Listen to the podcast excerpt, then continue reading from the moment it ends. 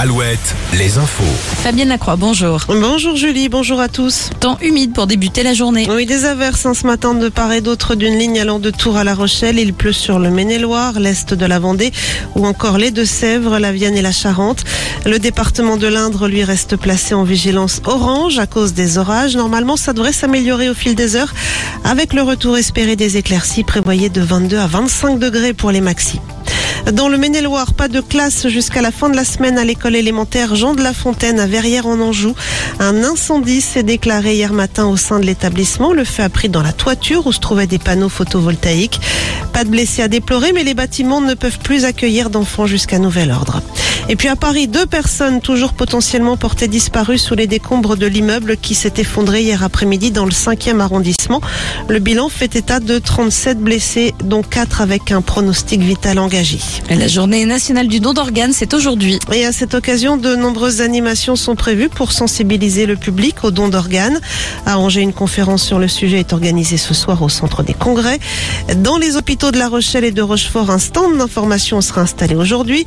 Rappelons qu'en La loi indique que nous sommes tous des donneurs d'organes et de tissus, sauf si nous avons exprimé de notre vivant notre refus de donner.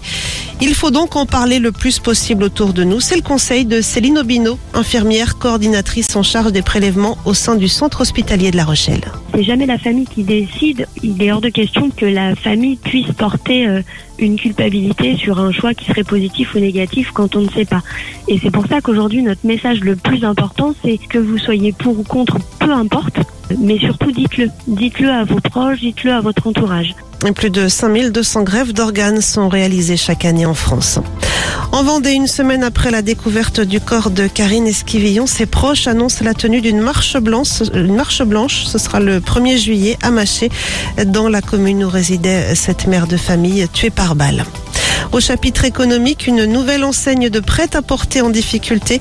Il s'agit de la marque Don't Call Jennifer qui a demandé hier son placement en redressement judiciaire. Et puis en rugby, le Stade Rochelet connaît ses futurs adversaires en Champions Cup pour les phases de poule.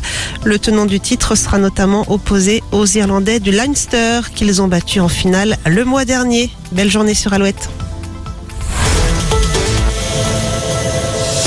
Alouette, Alouette, le 6-10, le 6-10 de Nico et Julie. Alouette.